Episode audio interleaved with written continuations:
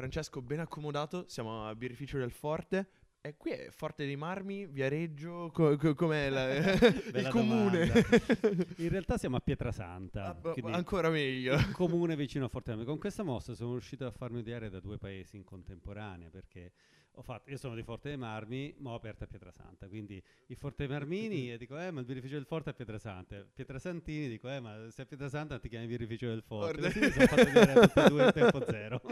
Però in realtà siamo a Pietrasanta, sì. A Pietrasanta, infatti, eh, venendo, venendo qui abbiamo trovato, abbiamo trovato proprio i- le aziende che eh, tagliano il marmo. È, è- è molto bucolica come, come immagine. Beh, sì, considera che Pietrasanta, eh, beh, una zona un pochino tutta la, la parte costa proprio delle, delle Alpi Apuane, quindi da, da Carrara in giù è molto legata naturalmente all'attività eh, estrattiva delle montagne del marmo, ma naturalmente anche tanti laboratori. Ma Pietrasanta soprattutto è conosciuta eh, anche per tanti lavoratori d'arte, quindi anche qui stesso, qui vicino al birrificio c'è un- uno scultore, quindi su Pietrasanta ci sono sia laboratori eh, di scultori di marmo, ma anche fonderie d'arte, è conosciuta come la piccola Atene, quindi ci sono anche su Pietrasanta stessa molto spesso tante eh, mostre d'arte proprio al, al cielo aperto in piazza, c'è un'attività artistica molto, molto Vabbè, viva. bello. Sì, molto bello girare intorno a Pietrasanta. E, e allora parliamo anche dell'arte brassicola, perché siamo Eh qui, eh, certo. siamo qui per questo. Assolutamente. Birrificio del Forte, eh, da, da cosa nasce, da chi nasce e avete ormai una, una modesta età per essere in Italia come birrificio Sì, artigianale. Sì, allora, eh, Birrificio del Forte come nasce? Nasce da un'idea mia e di Carlo, la- l'amico con cui siamo partiti con, con il birrificio.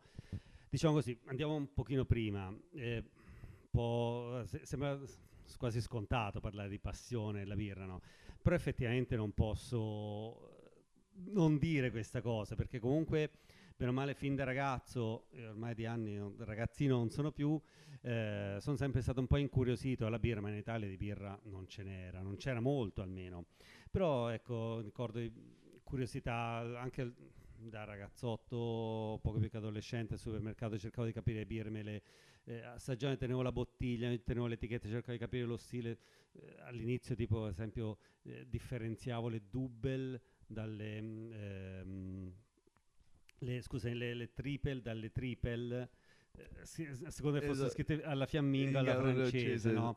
Quindi per me Anch'io ero- all'inizio facevo così. se erano stili diversi tra loro, poi invece era lo stesso stile, ma Chiamato eh, nel nome diverso. poi da lì un po' la curiosità al mondo della birra, mh, mi sono avvicinato ehm, a Union Birrai eh, agli inizi, ehm, quindi era prima del, del 2000, ho iniziato a farmi birra in casa intorno a quegli anni. eh, con alcuni amici, tra cui Carlo, s- abbiamo creato una- un'associazione qui sul territorio per la promozione della birra artigianale. Quindi tutto questo mentre facevo tutt'altro, lavoravo nel mondo del marmo, tra l'altro Ah. come disegnatore e, e quindi la birra bene o male mi è sempre gironzolato intorno poi ecco con l'avvicinamento a Union Birrai eh, mi piaceva, mi piaceva il mondo, ho iniziato a conoscere i primi birrifici che nascevano in Italia perché insomma, ripeto, i primi 2000, Primi quindi 2000 e- i primi movimenti brassicoli Giusto, italiani. giusto un paio, cioè veramente erano- si potevano quasi contare sulle, Beh, sulle sì, dita di una sì, mano. sì, I- Union Birrai nasce nel 96, fondata dai primi cinque birrifici italiani, quindi ehm, da lì eh, questo contatto con questo mondo che bene o male mi piaceva, mi piaceva un pochino questa nuova ventata che stava un po' arrivando, finché negli anni, pur facendo un altro lavoro, mi sono reso conto poi dedicavo più tempo quasi al mondo della birra che non al mio lavoro e la decisione poi di, di partire con, con il progetto e da lì siamo partiti insieme con Carlo, abbiamo deciso di concretizzare questo nostro progetto eh, che si concretizza poi nel 2011 che è partita proprio la produzione, quindi oggi siamo a 12 anni, siamo in quella che viene considerata forse la prima, la fine della prima ondata di produzione, quindi all'epoca non erano ancora tanti birrifici Sì, e sì, sì, sì. ecco, una storia abbastanza che parte veramente tanti anni fa. E, ah, tu hai parlato di prima birra, eh, di, di- di di birra fatta in casa, eh, che poi hai aperto con il tuo amico, Sì. adesso socio Carlo. Io chiedo sempre, la tua prima cotta, te la ricordi? Che Beh, stile assolutamente era? sì. Che stile era? La mia prima birra, e qui c'è anche un aneddoto molto interessante. Fantastico. La mia prima birra fu una brown ale, quindi Mazza, una birra... non- non è nea- oggi, neanche oggi- adesso. oggi non la farei, però fu veramente un azzardo. Fu una brown ale e, l'aneddoto interessante, perché comunque, bene o male, siamo sul mare, no? Quindi il legame comunque col, col mare per noi è sentito, beh, per po' tutta Italia naturalmente, essendo una penisola c'è un legame col mare molto forte, però sempre legame col mare forte e ehm, nel mon- nella navigazione, soprattutto nella navigazione una volta, navigazione a vela, il, qual era il, quello che faceva il marinaio vero rispetto a chi si approcciava al mare? Era passare Capo Horn, quindi riuscire a varcare Capo Horn con una barca a vela. eh, Voleva dire, era una grande sfida una volta, quindi un marinaio che aveva passato Capo Horn si poteva definire un marinaio vero. E la mia prima birra, inconsapevolmente all'epoca, perché non c'era nessun progetto, non c'era nulla in casa, nella mia testa soprattutto, la chiamai Capo Horn.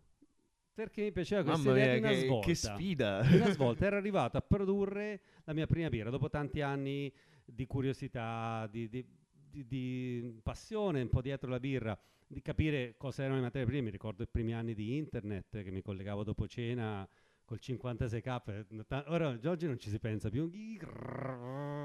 Che uno si collegava, che magari mia mamma alzava il telefono, ah ma sono su internet, mi staccava la linea.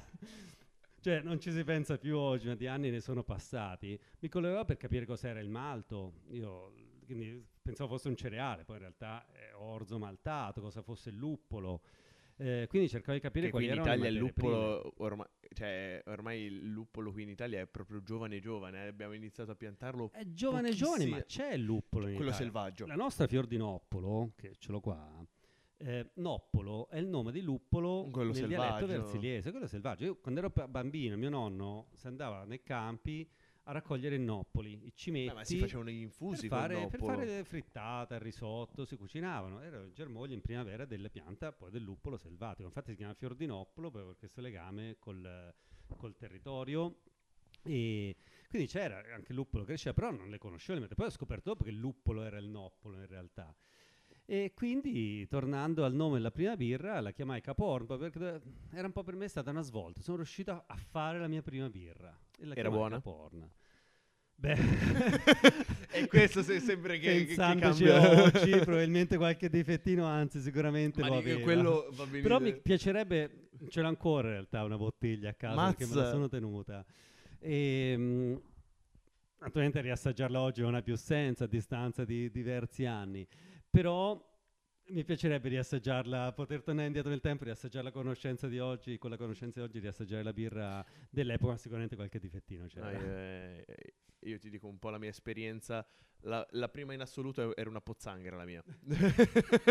la cosa più vicina a una pozzanghera che io abbia mai bevuto. Allora, sono convinto, eh, ripensando a, a quello che ho della memoria della birra, per come era stata fatta all'inizio, che magari grandi problemi di, ehm, di contaminazioni batteriche non ce ne fossero. Sicuramente era ossidata. No, ma Sicuramente eh, era ossidata. diciamo il, il vantaggio e lo svantaggio tuo è che tu hai eh, iniziato quando non, eh, non c'era così tante mm, eh, possibilità della serie, eh, non c'era Mr. Malt. No, Eh, no, no, no, no. e- Cioè, c'era, ma non era così No, conosciuto. esatto. Io ho la mia prima birra in assoluto, benché io fossi eh, già appassionato di birra, me l'hanno regalata agli scout un kit preso da Amazon. Fatto di tutto in un cask. Sì, eh, sì. m- quel- vera pozzanghera. Bastava ma- aggiungere acqua. Mamma mia, vera- veramente puzzanghera. Sì, no, e, e- e tra l'altro la mia prima birra, proprio per questo, diciamo così, rispetto che ho sempre portato un po' verso la birra, la mia prima birra fatta in casa è stata fatta con l'all grain.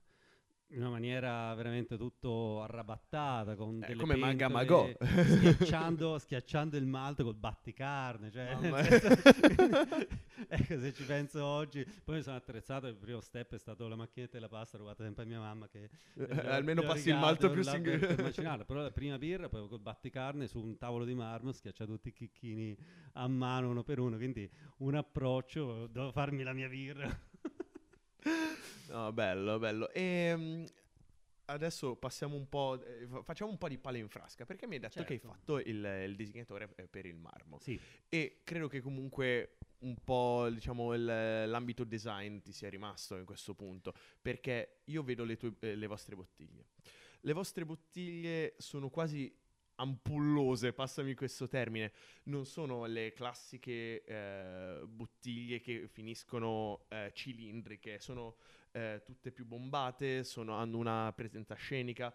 Eh, da, dalla vostra storia, diciamo sì. così, sappiamo che ehm, avete iniziato più nel, nella ristorazione e vorrei appunto collegarmi a questo. Uno, la, l'idea di scelta di questa forma di, eh, di bottiglia e aiutato, eh, è stata portata l'idea dal ristorante o il, eh, il ristor- i ristoratori hanno iniziato ad amare questa forma? Allora, in realtà eh, ti rispondo con, con, con, una terza risposta mm. rispetto a queste. La, la migliore. Eh, la, la, bottiglia è la bottiglia quella della birra artigianale italiana. Quindi una bottiglia che hanno anche altri birrifici, che è nata, il progetto di questa bottiglia è nato proprio quando stavamo nascendo noi, dentro Union Birra è stato nato proprio quando stavamo nascendo noi come birrificio, tanto che noi l'avevamo già scelta come prima bottiglia, ma il primo imbottigliamento l'abbiamo fatto in un'altra bottiglia che queste non erano ancora pronte. Eh, però è stata fatta questa scelta più filosofica, ovvero eh, legarsi al mondo della birra artigianale.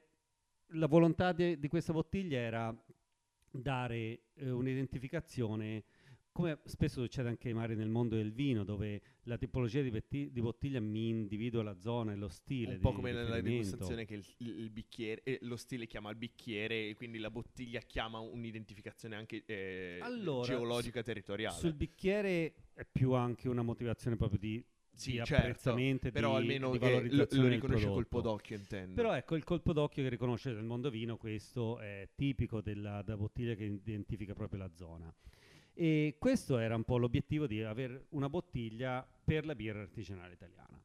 Poi questo progetto in realtà preso in mano da tanti birrifici, non da tutti, eh, però ci sono tanti birrifici attualmente in Italia che hanno questa bottiglia e ci sono particolarmente legato.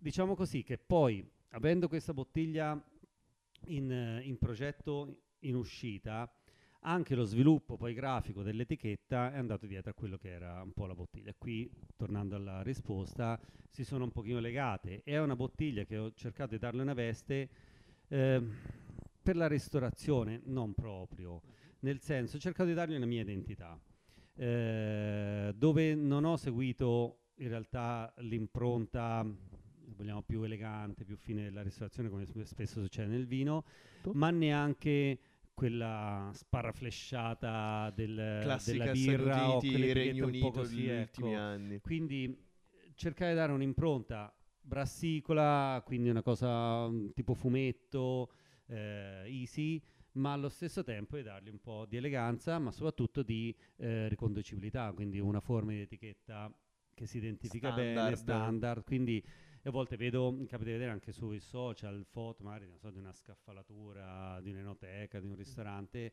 E se ci sono le mie birre, magari fuori fuoco, un fondo, non, io magari le riconosco al colore, non si vede cos'è, ma la birra la, si riconosce dalla forma dell'etichetta, si riconosce subito. Li riconoscete perché sotto a me fa, eh, fa, morire la forma, perché è una classica etichetta, ma poi sembra che abbia su una coccarda, una bellissima coccarda, logicamente. Eh, poi il, il, diverso colore implica sì, anche sì, il, il richiamo del, eh, del disegno.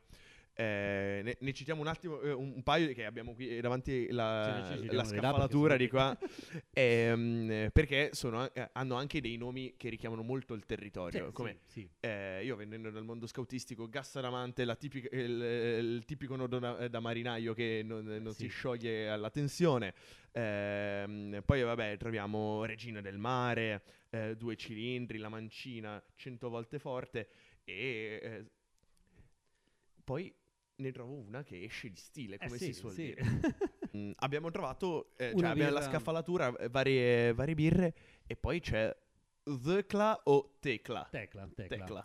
Allora, faccio un passo indietro per, per spiegare. Allora, la, tornando ai nomi, l- ogni birra ha un'identità ben forte, sarebbe a parlarne, ci vorrebbe un'altra puntata parlare del nome certo. delle birre. Tutta la filosofia però che diciamo che sono molto le, delle, delle, birre dei birrai è incredibile, sono è molto legate, cioè, hanno sempre un legame eh, molto stretto con le caratteristiche della birra e con la loro concezione, con legame territoriale. Detto la cassamante è il nome del nodo base, cioè un marinaio deve saper fare una cassamante.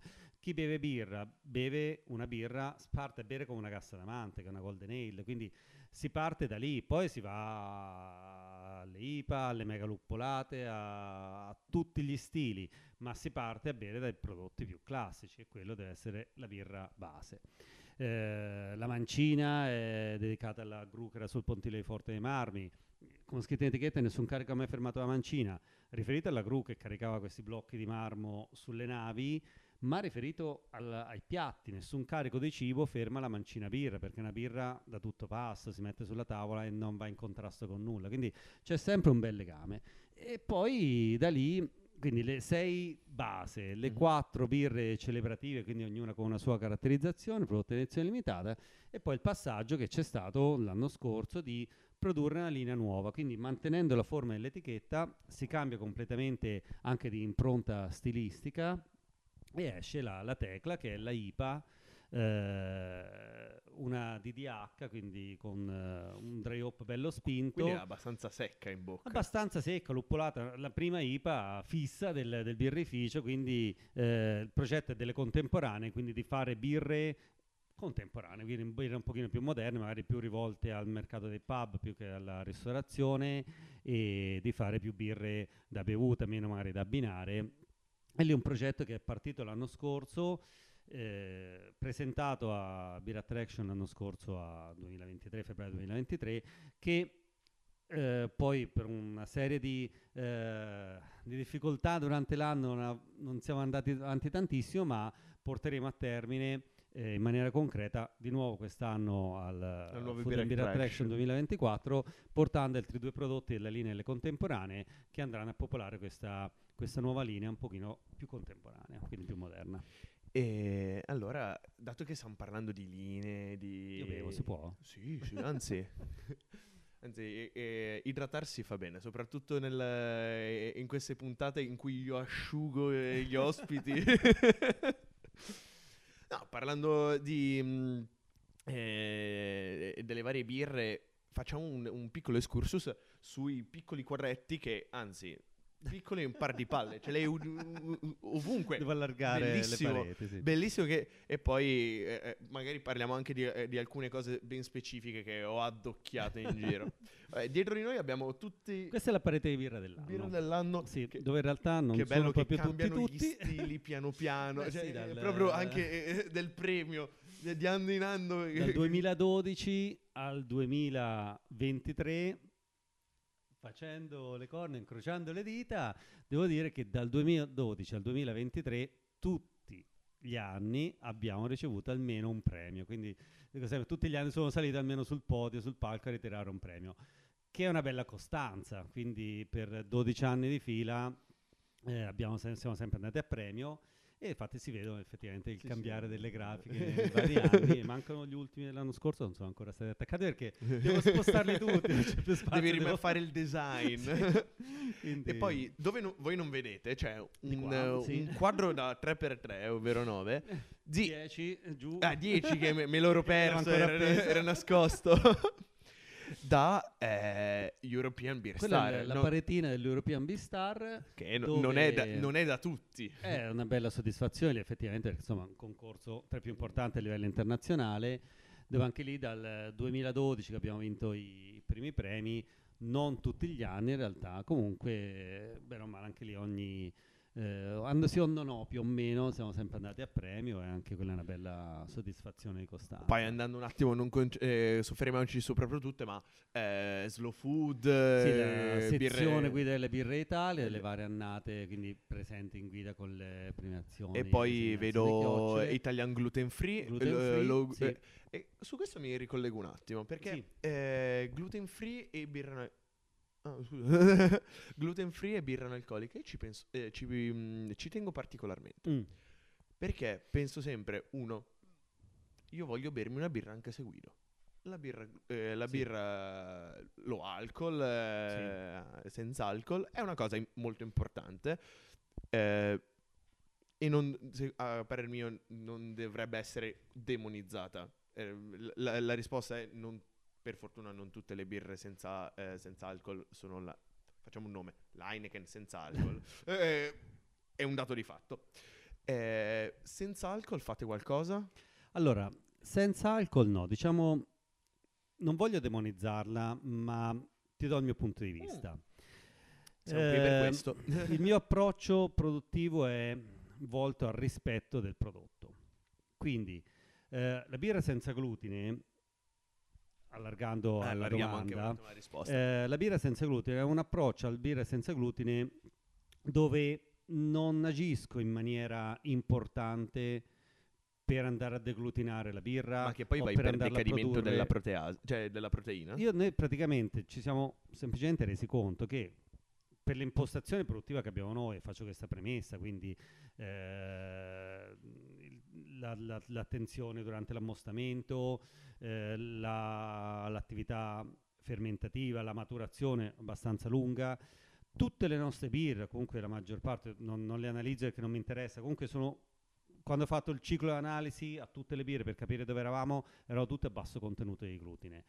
Poi ci sono birre che arrivano ad essere senza glutine, ma in maniera naturale, quindi non andiamo a deglutinare in maniera spinta, non andiamo a utilizzare altre materie Infatti prime. Infatti è quello che mi, mi, mi, piace divulgare. Con rispetto del prodotto abbiamo birre che sono senza glutine, senza una certezza di averlo, perché naturalmente utilizziamo malto d'orzo al 100% magari, eh, birre che eh, comunque vengono utilizzate negli stessi, prodotte negli stessi impianti, eccetera. Quindi noi ogni singolo lotto delle birre che sappiamo essere senza glutine facciamo, lo facciamo analizzare per che capire sia. che sia effettivamente senza glutine. Ed è capitato a volte che quel lotto che era leggermente sopra, quindi è uscito magari a basso contenuto e non senza, perché naturalmente devi indicarlo. Gi- quindi è un'aggiunta sull'etichetta quasi in, in controsenso, c'è orzo scritto in grassetto, ma c'è anche la scritta, quando noi andiamo a stampare lotto e scadenza, aggiungiamo anche la scritta lotto senza glutine. In quel caso è certificato che abbiamo l'analisi e quel lotto è senza glutine.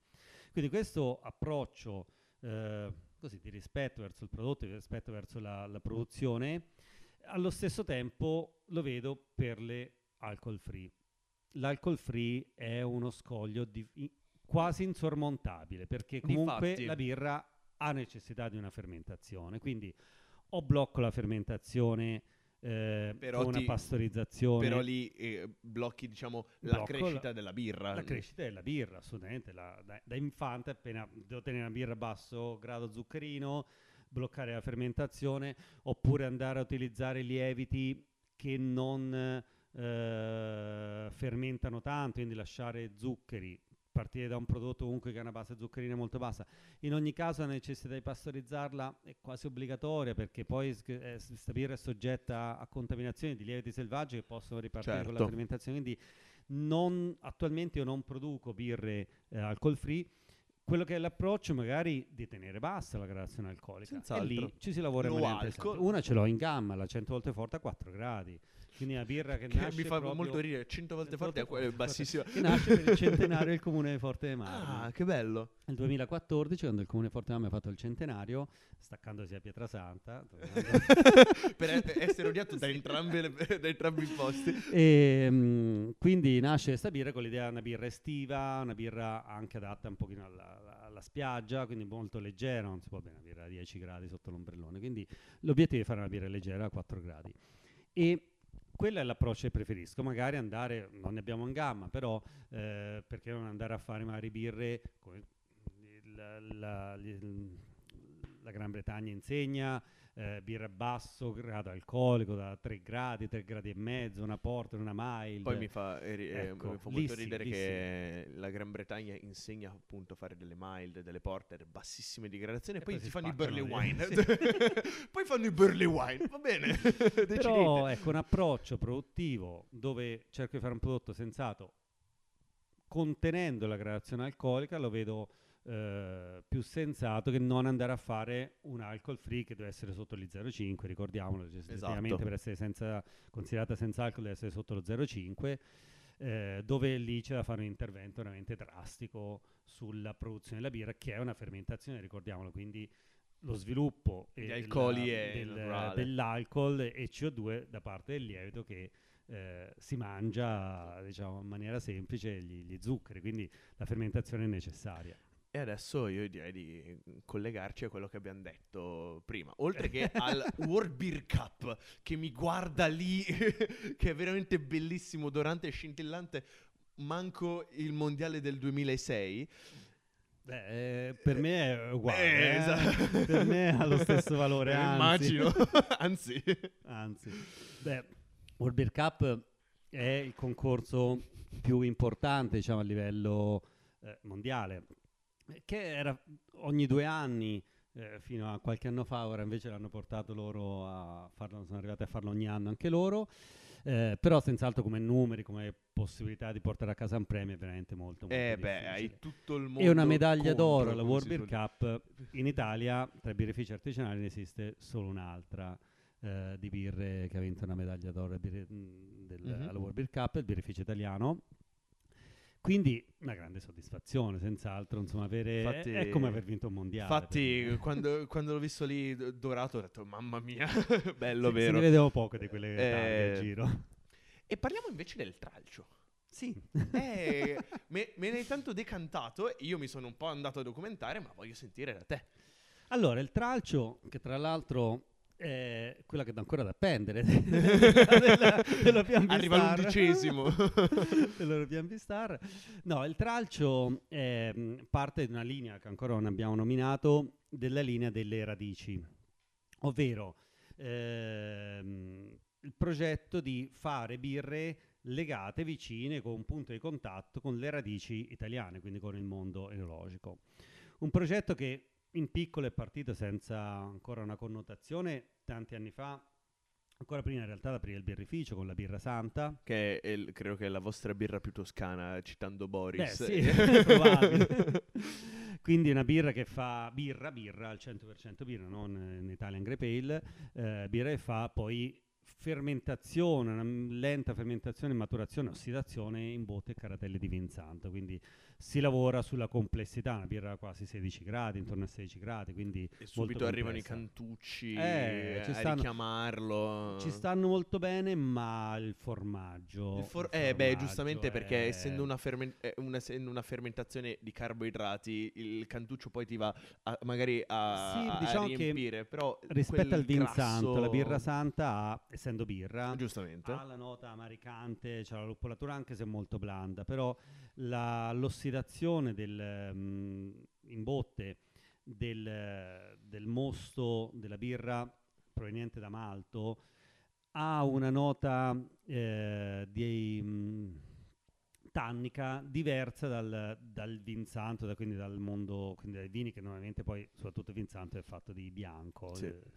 Quindi eh, va in contatto più che col cantuccio stesso con la mandorla del cantuccio. Con la mandorla. Con la mandorla del cantuccio non, si trovano proprio in Ok, accordo. Beh, ci, ci sta sta. bene, Eh, però no, ecco, è quel Beh, punto un perché pochino- le- te la- magari te la leggo così, eh, perché adesso sto facendo chimica molecolare e, e del gusto, quindi eh, se qualche chimico ci sta guardando, odiateci. Credo che Odiateci. sia più il fenolico della mandorla, quel- la secchezza, quel quel leggero eh, essere pungente della mandorla, del suo amaro, che col, con- magari con una birra effettivamente non ci sta. A meno che non vai con una birra alla mandorla. E ti Eh, allora magari sì, ci sta.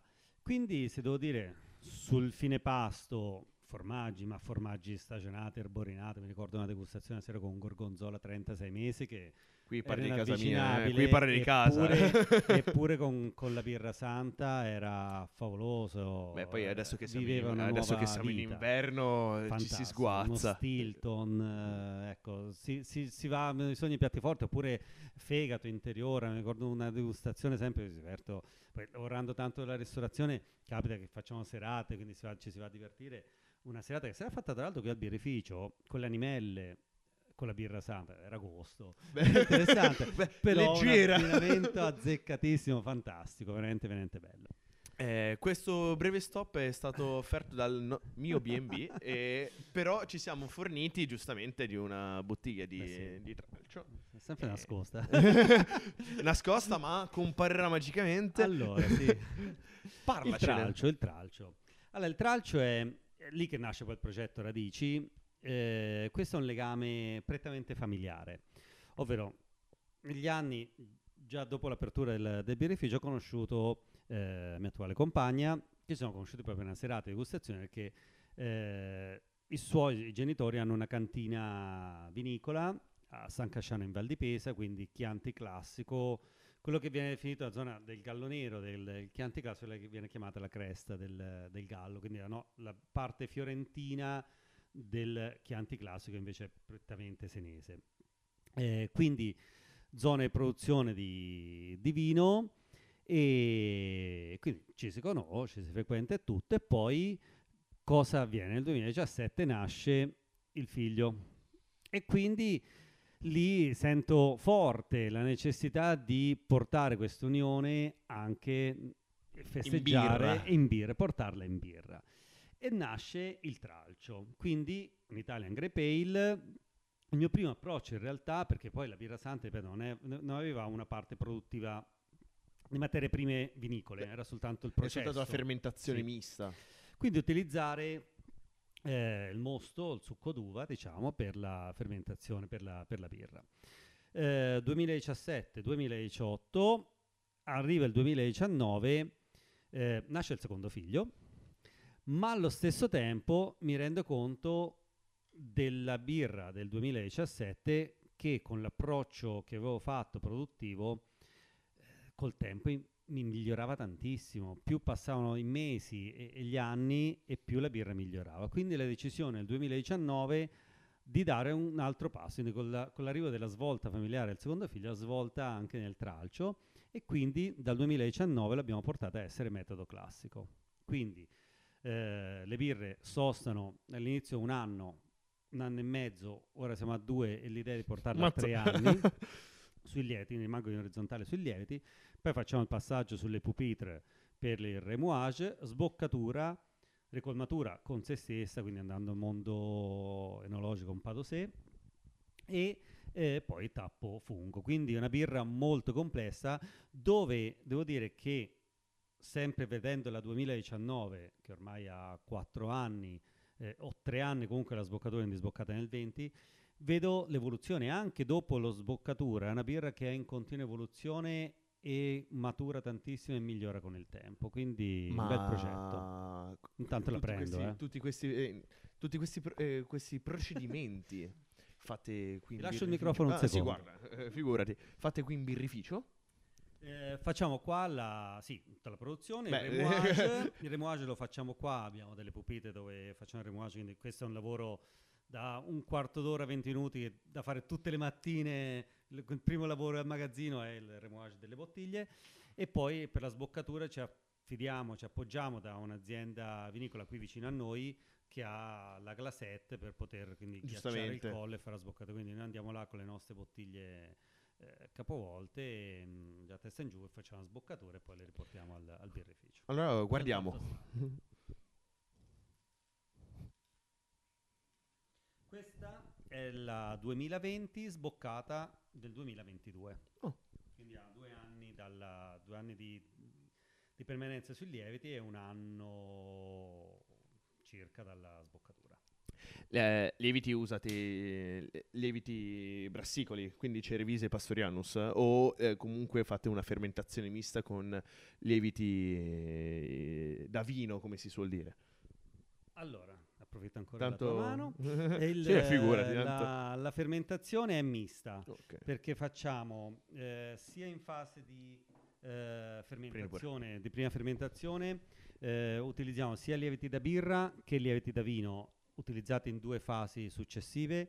Eh, aggiungiamo acini in fermentazione, quindi per andare a estrarre anche il colore dal... Mm, dal sì, se guardate è, è, quasi color rosé. È un corallo. È un corallo, esatto. corallo intenso. Ehm, che praticamente la base birra è una base mm, dorata, ehm, fatta appositamente, non è una delle nostre birre, fatta certo. appositamente per questo, cercando di andare anche a estrarre una componente zuccherina similare a quella dell'uva. Eh, quindi, quindi alta, grado eh, alto grado zuccherino. fermentabilità, anche alta fermentabilità. E Utilizzo due lieviti, quindi prima un lievito da birra e poi un lievito da, da vino, aggiungo quindi acini per andare a estrarre il colore al, dal, dall'acido nel sangiovese e rimane abbastanza tempo in tino, quindi una fermentazione abbastanza lunga, dopodiché poi andiamo a imbottigliare con dei lieviti da champagne. Quindi cerchiamo di tenere la casatura anche molto alta, eh, si, si vince anche dalla, dalla, gabbia per il, per il tappo. Sì, sì, sì. sì, sì questa... Infatti, volevo chiedere, poi scappa. Beh, diciamo che questa è bella fresca di ha frigo. Fatto, ha fatto fumino, quindi... Ha fatto il fumino. Se una bottiglia viene un pochino agitata o si stappa a temperatura un pochino più alta, c'è da tenere il tappo, che questa a parte sicuramente. Quando siamo in rifermentazione siamo su 6 bar, 6 bar e mezzo. Mazza quindi poi un pochino li perde con, con la sboccatura, ma comunque la casatura rimane sempre uh, molto alta. Uh, certamente il, il mostro... Prost- a noi, eh, mi spiace per voi. non dovevo dirlo. no, no, anzi ragazzi, io rinnovo intanto... Eh, eh, vi, ti ringrazio per l'ospitalità. Se trovate eh, um, birrificio del Forte, bevete birrificio del Forte. Assolutamente. E se trovate in giro del tralcio, fate no, una foto, prendetela una manda- e, e eh, eh, mandateci una foto, eh, fate, fatecelo sapere perché è anche bello co- avere questi momenti di condivisione a distanza. Assolutamente. Eh, certo, ah, cioè, logicamente hai dentro mosto d'uva, acini d'uva, è molto molto fruttata al Sì, sì, la, la, birra naturalmente sia per l'utilizzo dei lieviti da birra che sono lieviti comunque di origine belga, eh, molto esterificanti e lo stesso i lieviti da vino aiutano. Ehm, è una birra molto spinta. Infatti ti stavo dicendo... Siamo a 12 gradi. Ha un, comunque ha un, ha un, profumo, ha questo fruttato, ma questo profumo eh, da, da, birra belga tra una double, una triple, eh, questo eh, sentore eh, n- non saprei bene come identificarlo, quasi da frutta secca. Eh, allora, la, la, caratteristica del, del tralcio è interessante proprio per questo, perché ha le note fruttate classiche delle birre belghe effettivamente, con un'impronta, l'impronta data dal, um, dall'uva, che sposta eh, la, parte fruttata sotto certe note sulla frutta rossa, però quella frutta rossa fresca che normalmente non si ha nella birra, cioè in birra quando si va sulla frutta rossa è sempre frutta candita, frutta caramellata, frutta disidratata. Vai sull'uvetta. ecco, qui invece c'è il lampone, c'è il ribes, c'è la fragolina, c'è quella frutta rossa fresca che in birra non, non, arriva, non si trovano queste note, che arriva proprio dalla, dall'uva e anche naturalmente supportata dal, dal lievito eh, del, del, vino. Quindi l'obiettivo era proprio quello di andare a portare quelle note caratteristiche del vino anche nella, nella birra, pur mantenendo quelli, quella connotazione iniziale proprio più di birra. Eh, eh facciamo una cosa molto, eh, facciamo una cosa molto alla, alla, alla mela verde, andiamo ad assaggiare. Andiamo ad assaggiare.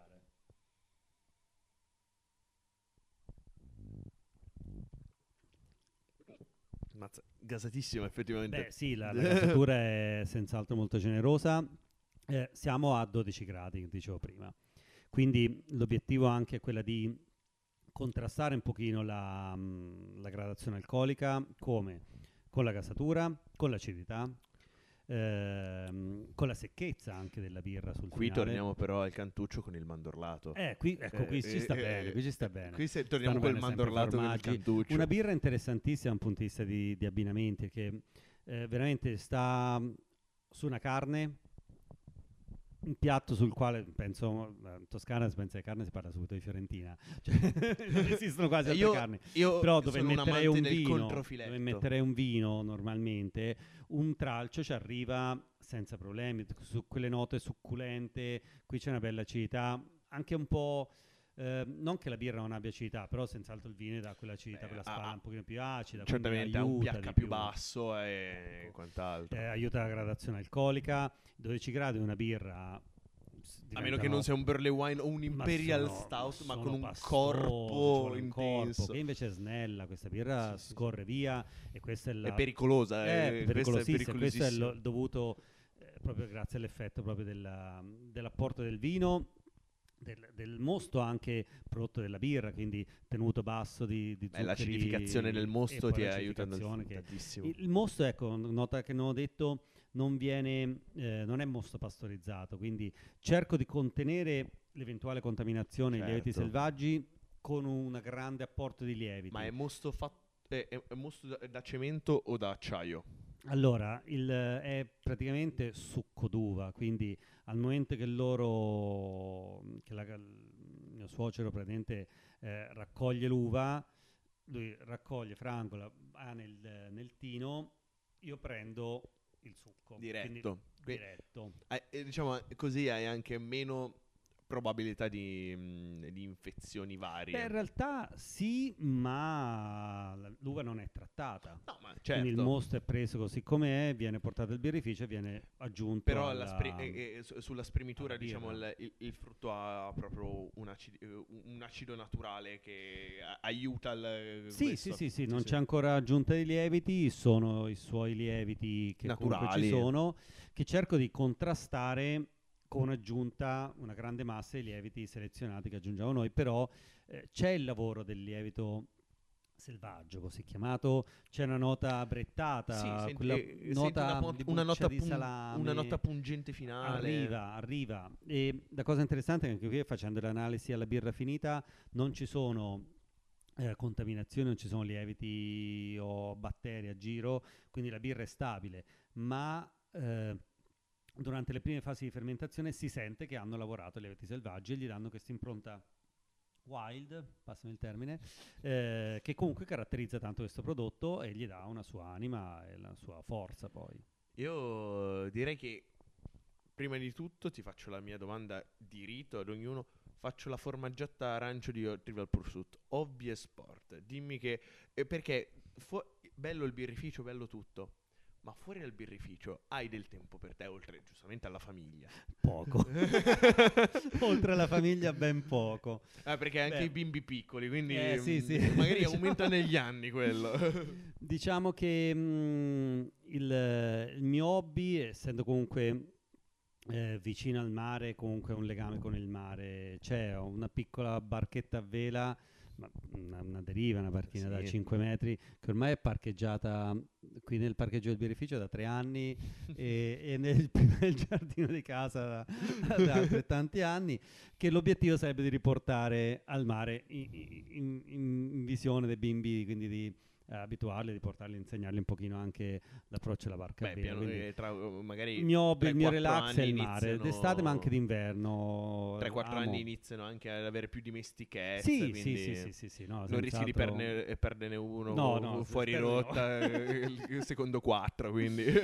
E, mm, e sport, eh, non sono mai stato un grande sportivo, dico la verità. Se vai al mare con la barca hai già fatto sport. Sì, però ecco, non ho grandi passioni sportive, quindi negli anni è sempre un po' cambiato da Ma sì, un eh. po' di...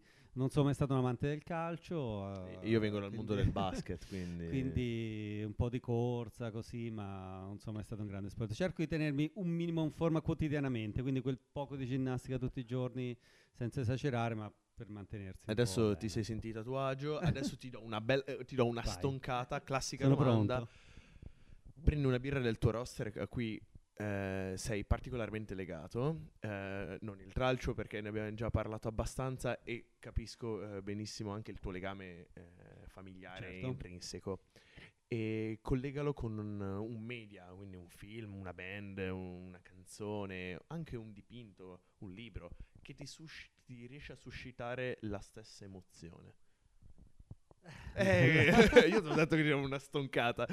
Bella. Allora, mi entri in un territorio che abbiamo già, che ho sotto certi aspetti già mh, percorso, perché ho fatto con- Simone Cantoni, che conoscerai, eh, in periodo Covid, quindi che avevamo quel brutto ma anche bel periodo sotto certi aspetti, perché eravamo tutti talmente, eh, tutto talmente bloccato che abbiamo cercato nuovi svaghi, nuove idee. Con Simone in quel periodo lì abbiamo fatto un bellissimo passano il termine brainstorming, ma non, non lo era, ehm, dove abbiamo cercato di abbinare le birre a film, a città, a viaggi, a libri. Bellissimo. Io ho questo elenco favoloso di tutti questi abbinamenti, che- però non voglio andare a pescare. Giustamente. Però mi, mi hai- mi hai pescare anticipato, incredibile. Eh, ma è, è molto bello perché poi si va nelle sensazioni che ti trasmette una birra. Eh, quando mi hai detto questo, eh, forse abbiamo già parlato prima, ma non potrei non citarlo. eh, la birra e la mancina. Mhm. E il quadro che mi ha, che mi ha balenato mentre parlavi te è l'urlo di Munch. Ah. Perché penso che sia l'urlo non di terrore ma di gioia, ma di aver avuto quella faccia così quando ho scoperto di aver vinto la World Beer Cup con la mancina. Quindi se c'è un'emozione mi ha trasmesso quando mi parlato così, che ho associato un dipinto a... mi sono visto quel Un'emozione... forte della, della World Beer Cup. E allora, que- il- quella- la domanda che fanno anche a chi magari non è presente agli Oscar ma è a casa. Dove eri quando ti hanno annunciato... Questo eh, è favoloso. eh, di solito c'è sempre qualche bella eh, Perché- scoperta dietro. Naturalmente si mandano le birre, ci si crede, Sì. ma le speranze sono molto basse.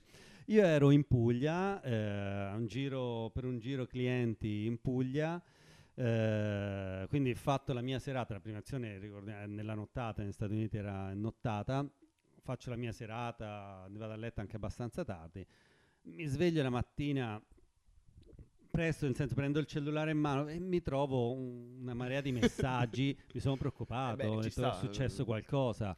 Eh, apro e inizio, eh, effettivamente, ma grande eh, felicità di vedere messaggi anche di tanti colleghi che avendo assistito, visto le premiazioni, mi hanno mandato i complimenti, tra l'altro alcuni anche presenti direttamente alla premiazione Mamma negli mia. Stati Uniti, eh, che mi hanno inviato, e- no non è possibile, sono andato a ricercare sullo streaming della diretta della, della premiazione e lì penso di aver tirato il momento dell'urlo. E quindi ero, sapevo che c'era area ma ero, Eh, ero impegnato in altre cose, quindi bello, bello, una bella soddisfazione. Beh, come l'Oscar ha mm, eh, alcuni compositori che poi li riprendono in accappatoio a casa. Eh, sì, non ci credo. Ma siamo sicuri. normale. Beh, meno male la, la quotidianità va avanti, quindi ci si prova. Eh, io con questo ti ringrazio, vi ringrazio di averci Grazie a ospitato. Rinnovo il, eh, il- il- il mio invito, il- il- anche credo quello di Francesco. Bevete eh, birra del Forte, birrificio del Forte. Ehm, se lo trovate in giro, magari ci fate una foto, taggateci, creiamo un po' un, eh, assolutamente. un- un pastone, una rete. E che poi- eh, c'è anche il loro sito.